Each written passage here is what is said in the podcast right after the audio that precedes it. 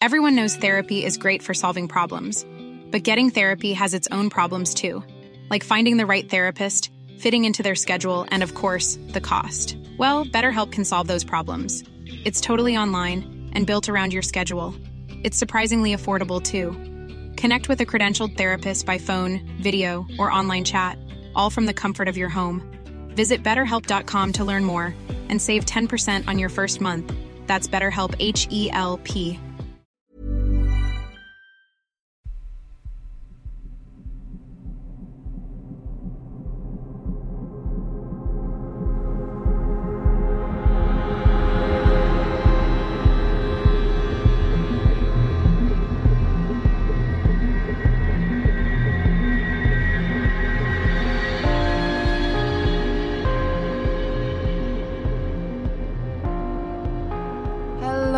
welcome to episode 75 of Real Life Ghost Stories. How you do? To kick things off this week, we need to thank our newest Patreon subscribers. We would like to thank Freya, Ellie Lane, Logan Van Dyke, Caroline Rose McCann, Dawn Sinclair, Stephen Carlin, Justine Leary, Lynn, Timothy Davies, Damon Cunningham, Megan Marchand, Alex Teschel, Amanda West, Giselle Flores, Laura Thornley, uh, Aoife. Aoife Murray, Justine Hellison, Rebecca Hetherington, Jacob Zindel, Anne Marie Maxwell, Shani and Matt, Johnny Carr. Thank you so much for being our Patreon subscribers. We appreciate you. We are so thankful that you are giving up your hard earned cash to our little podcast. And just a reminder in these terribly difficult times for a lot of people, if you need to delete your Patreon subscription, please do it and don't feel the need to apologize to us. We will still be there in the future. yes, So we if things will. change, you can subscribe and listen to all them extra episodes that you missed out on. I feel like I've got a bit of a game show host voice today. Yeah, I don't know what's going on. tell you what it is, it's cabin fever. Well, oh, yeah, we're a bit manic today. I just was saying to Dan, our neighbours must think we're so strange because we've just been going around shouting vines around the house at each other. They must be like, what is wrong with those two? But it's been over two weeks now since Dan has left the house. So we're getting a bit cabin fevery. Um, But you have some more thanks to I give do. today. So we have some wonderful, many, many wonderful uh, key workers that listen to our show, and we have been giving them a little shout out from us just to say thank you very much uh, for everything that you're doing for us. So I would like to thank Bethan Pocock, who is a paramedic and listens to the show avidly, and also her mum, Catherine Pocock. Who is a specialist sister in nurse, so it's a little family thing. Cute. I believe her dad is also a key worker, but he doesn't listen to the show. So Stunning. She didn't give me his name, but thank you to all three of you. Uh, also, like to thank Stephanie Rourke, who is an EMT. Majestically Awesome is your username on Instagram, but I don't have your real name, so I apologise, but thank you very much. Uh, and Hope, who is a nurse from Newcastle, thank you very much for all that you do for us. We really appreciate it. As as we have said every week, thank you to all of our key workers. There are so many people that are amazing and keeping the place running during this really hard time. And also to Heidi as well. Sorry, I just I didn't turn the page over. there's, there's actually one more on the other page. So Heidi, thank you very much as well. Uh, you get your own little section. Our film review this week is hotly anticipated. The amount of people that messaged me about this film in the last nearly two years has been incredible. And every time I looked at the trailer or the like screen or what do they call it, like the promotional picture for the film, I was like, I know exactly what this is going to be. Like, it's going to be kind of uh, jump scares and really gory horror, and we've seen it all before. So, our film review this week is The Autopsy of Jane Doe. The Autopsy of Jane Doe was released in 2016. It has 6.8 out of 10 on IMDb and 86% on Rotten Tomatoes. Would you like a synopsis? I would love a synopsis. A father and son, both coroners, are pulled into a complex mystery while attempting to identify the body of a young woman who was apparently harbouring dark secrets. What were your thoughts? Well, everything you thought this was, it was, but it hadn't. We hadn't seen it done this well before. No, it so was. it had the gore and it had the jump scares and it was truly terrifying and it was a really good film. I think there's a difference between gore and what they portrayed in this film. Like pathology and gore, I think are different It things. wasn't gratuitous. No, and. I- I-. I have a such a weird fascination with pathology. Like for the longest time when I was in secondary school, I wanted to be a pathologist, and then I just I don't know why I d- didn't, but I Stop going to science lessons. Uh, no, I would. I did science. Okay. I did chemistry and biology, but I just I'm fascinated by the human body, and I'm also fascinated by how disease impacts the human body and what it looks like, and and and you know all of that stuff. And the pathology element of this film was so fascinating because it was like a mystery. Because every time they like dissected a new part of her, I was like, "Oh, what are they going to find? This is so exciting!" So I loved that side of it. Yeah, it was actually an incredibly well done movie that I was imagine was probably quite low budget. Didn't Six have a million. particularly big cast. All took place in a very Very small similar space. set. Yeah. No massive names, although Brian Cox and Emile Hirsch are recognisable, the two leads. It was just done really well. Like it freaked the hell out of me. And the scariest part was the overhead camera looking at the dead body. I just Uh, couldn't like- deal with it. The face of the dead body. the it, it was a really it was a really frightening film. I I was really frightened watching it, and I had to go for a wee in the middle of it, and I had to turn on all the lights on the way because I was like, oh god. Because the two men in it are coroners and they see dead bodies all the time. They're not alarmed by any of the the whole idea of dead bodies is so normalized in the film that it's not really frightening Well, that- but they do have it like they use amazing tropes in it where you know that later on this is going to come into effect. They don't try and hide it. It's not subtle, but when it does come into effect later, you're like, "Oh no. Oh this is fucking awful." So one of them, uh, without telling you what happens, uh, is a round the corner mirror. Yes. Yeah, which is very cleverly used and not overused, I have to say. And what I really liked about this is what Emma just said, which was the. Well, I don't know why I said referred to you in third person. Then what you just said, I'm talking to you. Um, was that the sort of uh, nature of their job, the fact that they were coroners and they dealt with dead bodies all the time, just sort of it got to the point where the the older of the two coroners, the dad, the father figure, was just so like they the body was doing really unusual things, and the, the son was like. Uh, I didn't think dead bodies do this, and he, he just kept going. Oh yeah, no, I've seen it before, once before, and then it got to a point where it was so crazy that he, he was like, "Yeah, I don't know what's going on anymore," and then But it just was- all hell broke loose. But for him, it was solving a mystery. Yeah. Even though really weird stuff was happening with the body, he wasn't. He wasn't remotely like, "Oh, this is paranormal," or "This is." There is a reasonable explanation for everything that happens up until a point, and he sees it as a big mystery to solve. And his whole, the dad's whole thing is, it's not our place to ask why. We just need to establish how. Yeah. But then, obviously, the whole thing is the why and why. Why have we ended up in this situation, and why has this happened? the CGI I thought was very good because they did that thing where they didn't show you too much. You didn't see what was doing the chasing. No, You saw outlines and shadows, which No. I feel like if you were in that situation, that's probably all you would see. I found it a very, very interesting film, and there's very little we can say about it because I don't want to Yeah, no, ruin the talk about it too story. much, but- but we spent like I spent the first hour desperately trying to guess what was going on, but in a good way. I was like, oh, maybe it's this, You- or maybe it's this. You were getting way too into them cutting up body open. Oh, I just love pathology. I'm fascinated by it. I follow. Oh, I can't remember her name, Mrs. A- Anjami, I think, Miss or whatever. She's a pathologist on Instagram, and somebody messaged me and told me I looked like her, and it just has made my life. It's- There you go. that's all I needed. That qualifies you to do pathology, I think. Yeah, I'm pretty sure. I'm pretty sure I've seen enough stuff as well. Yeah. You know, I, I follow her on Instagram. I've seen all her posts about various body parts, and I could do it. Yep. I'll be fine with it. Yep. Your confidence about being able to do my heart surgery if I need it and we can't get to the hospital is um, both concerning and reassuring at the same time. Yeah, it should be. It should be. So, what Mar- what would you give this out of five? Five. Really? Yeah, I mean, it's not going to be everybody's cup of tea. Like, just because it scared me probably means it isn't going to necessarily scare everybody. But I just thought it was really well done for what it was. I like, I like little nods by filmmakers, and you know, the, the guy is inspired by The Conjuring, and he his little like nods Yes. to The Conjuring in it is very, There's a really good use of music, Yeah, which isn't overused and is very clever. um, and actually, where The Conjuring series is tailed off, maybe this guy would do good in just stopping at this point. Yeah. I would also give it a five. oh my word! We need to be cracking the champagne. I loved it. I, I thought it was a That's brilliant what film. champagne noise makes, by the way. There we go. I thought it was a really clever film, really clever low budget budget horror film, and I. I, I was hitting Dan at various points, going, "No, you need to watch it. You need to see what's going to happen." I was covering my eyes because I knew that something was coming that was going to make me jump. So I like to watch it with most of my eyes covered up Yeah. for a tiny little gap. This is one of a handful of films I can probably count on one hand, actually, just to mix the analogies.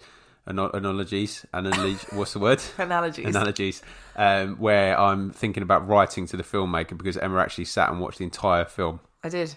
not without doing anything else or getting distracted by anything. She watched the entire film. I did. So if you are a filmmaker that has done that, you deserve a special award for filmmaking. It will be another um uh uh what's the word? Another part Category. of category in the Oscars Yes. next year. Yeah. Yeah, it will be. and for the award for a film that Emma managed to sit through. Which brings us to our stories this week. Hey. I'm really excited. This is another episode that people have been asking us to do for a very long time. Okay. And we're going to start with a bit of debunking first, Okay. which is not the usual way we do things. No, because you normally build me up into the point where I'm scared stupid and then you debunk it. But I have very strong feelings about the topic that we're going to be doing today. I'm intrigued now, I have to say. Everyone knows therapy is great for solving problems, but getting therapy has its own problems too, like finding the right therapist, fitting into their schedule, and of course, the cost. Well, BetterHelp can solve those problems. It's totally online and built around your schedule. It's surprisingly affordable too. Connect with a credentialed therapist by phone, video, or online chat, all from the comfort of your home. Visit betterhelp.com to learn more and save 10% on your first month. That's BetterHelp, H E L P. Many of us have those stubborn pounds that seem impossible to lose, no matter how good we eat or how hard we work out. My solution is PlushCare. PlushCare is a leading telehealth provider with doctors who are there for you day and night to partner with you in your weight loss journey. They can prescribe FDA-approved weight loss medications like Wegovy and Zepbound for those who qualify. Plus, they accept most insurance plans. To get started, visit plushcare.com slash weight loss. That's plushcare.com slash weight loss.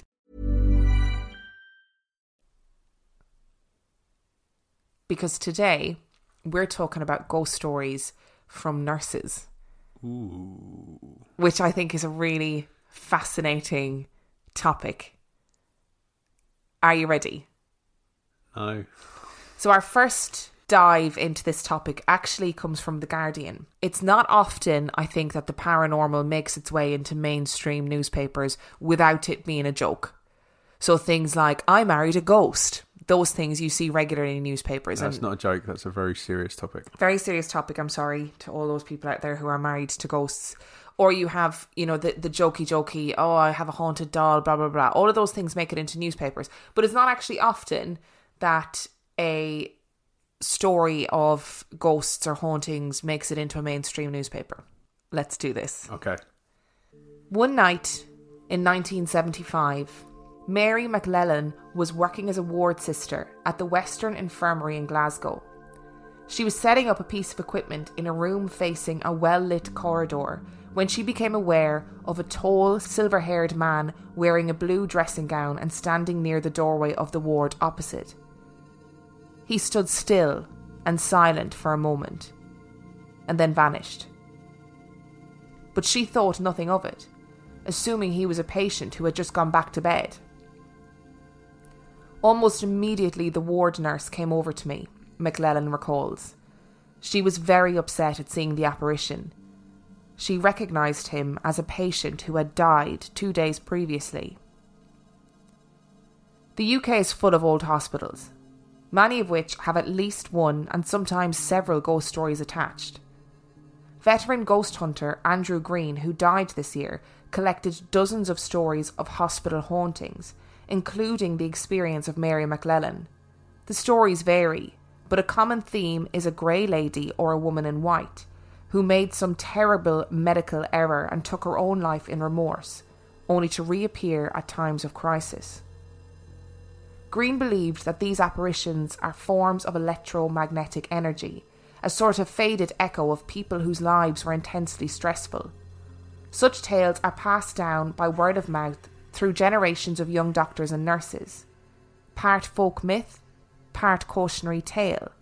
They are a sort of paranormal aid to risk management. At the now defunct Mothers Hospital in Hackney, East London, drowsy nurses complained of feeling a startling tap on the shoulder. According to legend, a nurse who was bottle feeding a newborn baby dozed off and slumped forward in her sleep, smothering the baby accidentally. In a fit of remorse, she killed herself and was condemned to walk the wards, tapping young nurses on the shoulder to keep them awake. A classic of the genre is the nurse in a bluish grey uniform seen by patients at University College Hospital London. It appears only when screens go up around a bed and is said to be the spirit of a nurse who administered a morphine overdose to a patient and was so upset that she took poison and killed herself. Annie Lindsay, archivist at UCH, describes the nightly ritual of closing the shutters on a picture of a long deceased surgeon, Marcus Beck. It was the night sister's first duty to close the shutters, and the day sister's first duty to open them in the morning. If the shutters were not closed at night, then somebody unexpectedly died. Occasionally, a vision manifests itself in a helpful way.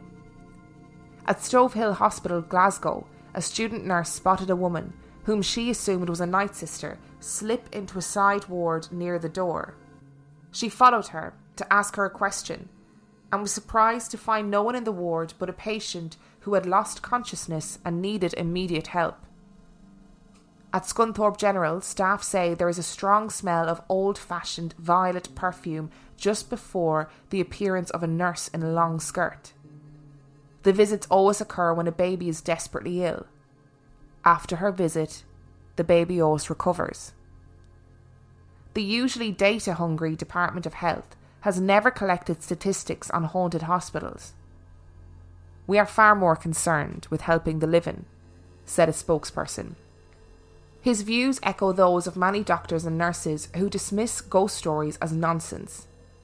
While some hospitals appear to be in denial for fear of scaring patients, Barts and the Royal London Hospitals Trust has a grey lady at the 264 year old Royal London Hospital and tales of the cowled figure of the Rahere, the monk who founded Barts in 1123, is a regular feature of London ghost walks. But a spokeswoman for the trust denies that there are any ghosts. Some perfectly rational NHS workers, however, are convinced that paranormal events do happen.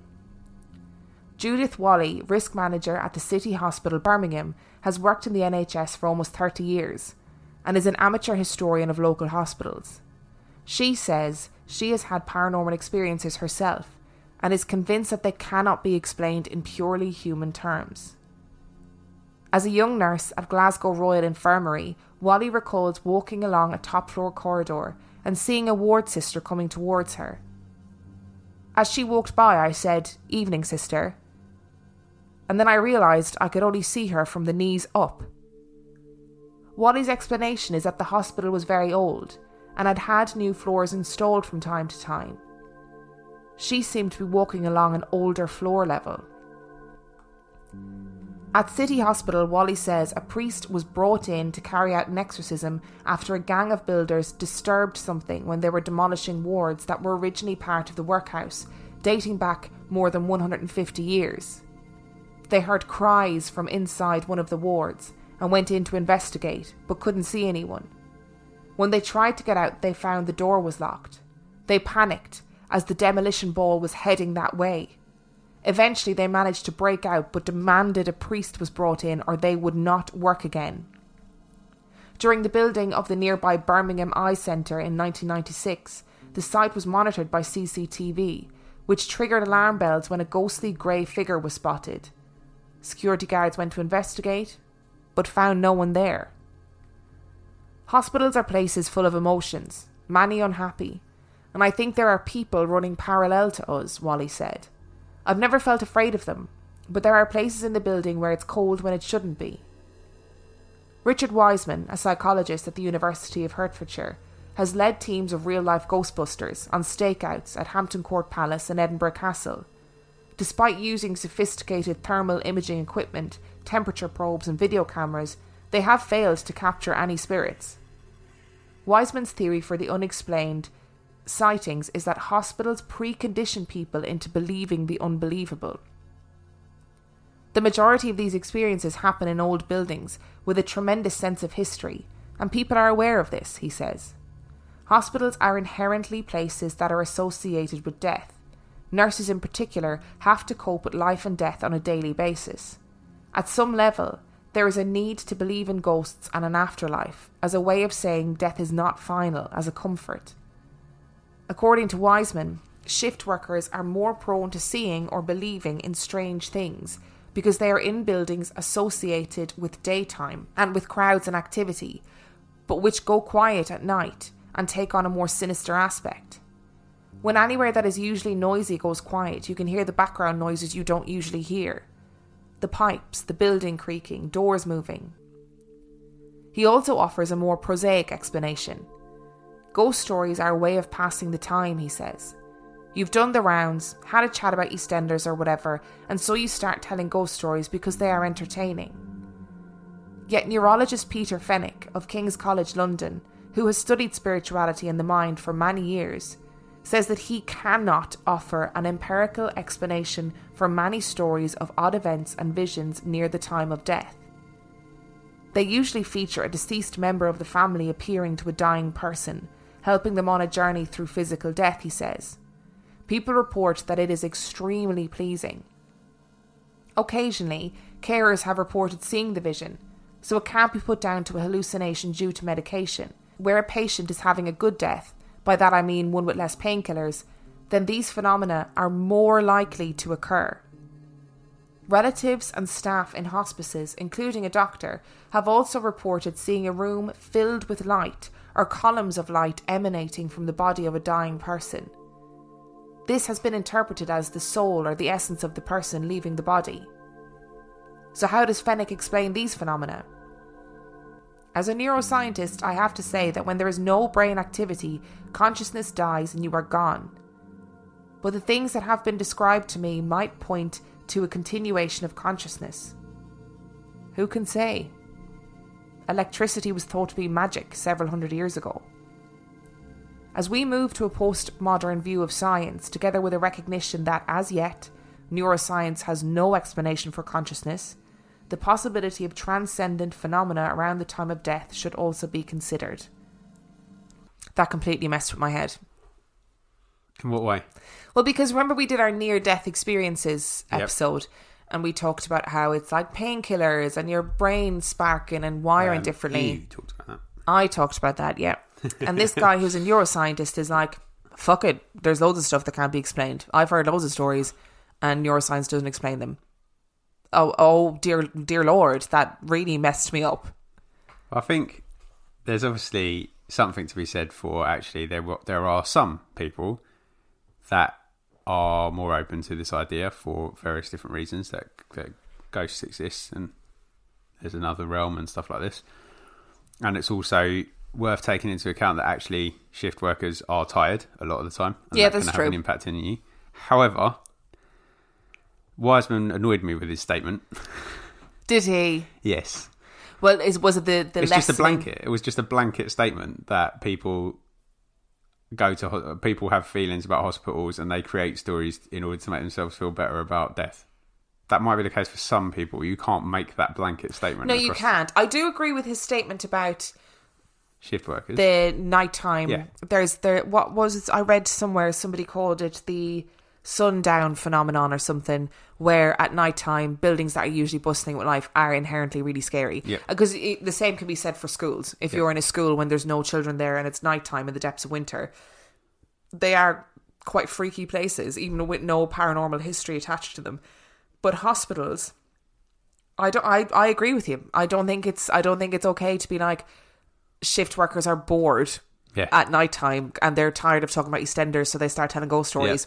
Seems kind of yeah. delegitimizing the importance of their work on night shifts. But Yeah. anyway, and also I don't think it's enough to be like, oh, it's it's just people's ideas of being in a historical building. You can't make blanket statements on these things either because each case is individual. So there will be some cases where those are the things that they, they are the reasons that those stories have come around. So there will be some cases where people have seen things because they're tired or they've hit, inter- misinterpreted the sound that a building makes when it hasn't got as many people in it. Yeah. Or that they have actually just been bored of t- talking about EastEnders and are telling ghost stories to entertain. But you can't say that the, that is as a blanket ban. Uh, blanket ban, that's not even the right word. Blanket statement.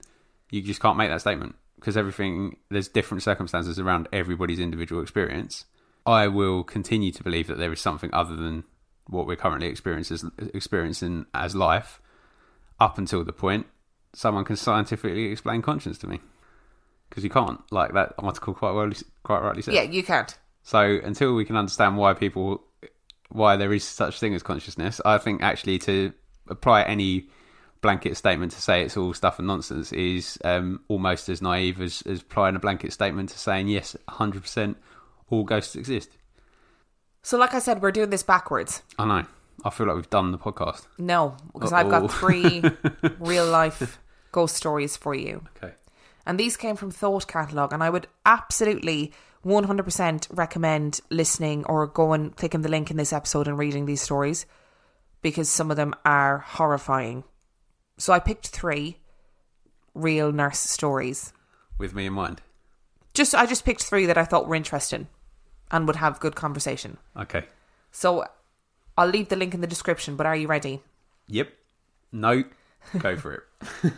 I was a new nurse at our hospital and had only been working there a couple of months.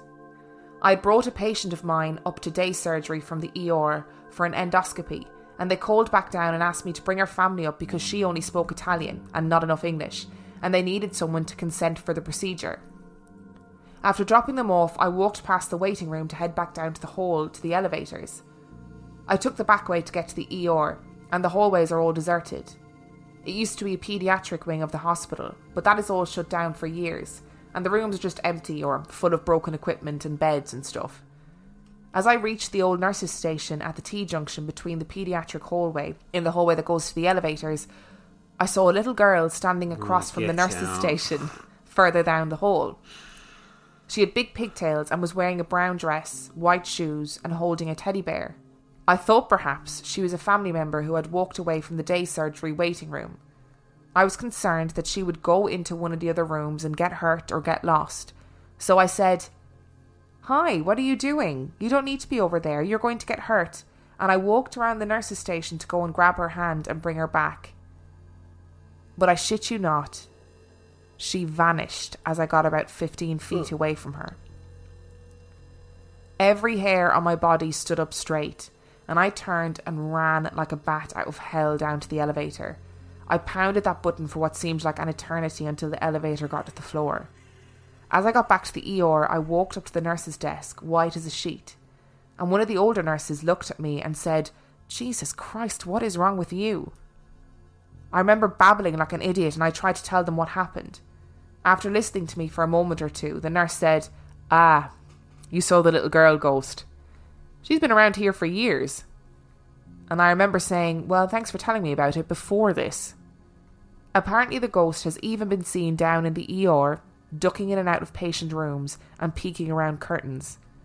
My wife worked up on the seventh floor, and she said that one time on nights, a whole row of patient rooms started yelling about a little girl that was running in and out and around the bedrooms. I guess she gets around. See, now I have got a big issue because obviously, normal folk in a job such as being a nurse, when they see a little kid wandering around, their reaction is, let's help them, right? Because obviously they're somewhere they're not supposed to be. I couldn't do one of those jobs because my reaction would be to turn around and run, and I'd probably leave kids in situations they're not supposed to be in. Um, because I just my instant reaction was if I was in a place that was like fairly empty and it was old and there was a little girl in front of me that probably is in a, in a place she shouldn't be in. I'm thinking ghost at a push, maybe a demon. I'm not sticking around to find out whether she's real or not. I'm gone. Fair, I was going to contradict you, but I haven't got the courage to drop kick them down the stairs or anything. I'll just be legging it. So I'm really sorry if I, you know, if any of these, when we're eventually allowed out, if it's your kid that I leave in a room that she shouldn't be in, I apologise. It's just I thought she was a demon. Sorry. The next two stories that I picked were they're not so much like really scary, but they're really weird. So are you ready for the next one? I promise you there's no children in the next one. I used to work in a state institute for the developmentally disabled. We were temporarily relocated to another building for remodelling of our building. Anyway, I was working one night, second shift. We had a locked PICA unit. I saw one of the residents walking down the hall. Very distinct gait and very distinct yellow t shirt with a happy face on it. I went into the ward to let the staff know that they had an escapee. This was a serious situation because this particular resident, Larry, would ingest absolutely anything from clothing to pens to belts to one time even a bird's head, literally anything. He was also very reluctant to go back to his home ward, hence why I didn't bring him back myself. He needed two escorts. When we got back into the hall, less than 15 seconds later, Larry was gone. And we searched the entire building. Outside, downstairs, all the wards, he was nowhere to be found.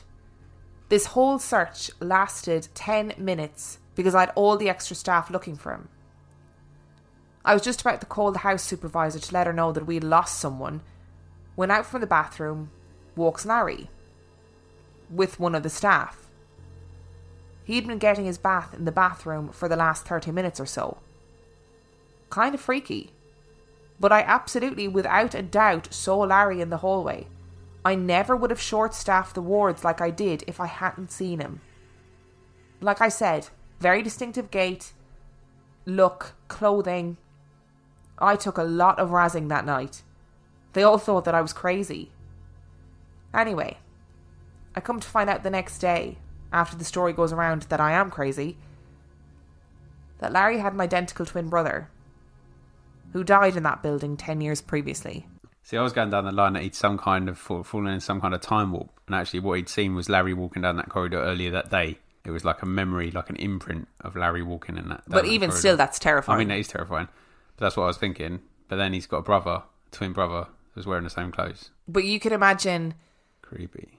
being on that ward. So pica is the it's like um, a compulsion to eat things that have no nutritional value. And when I worked in the asylum, one of the patients had pica. Well, not just one, but one in particular had pica, and he would eat anything plastic.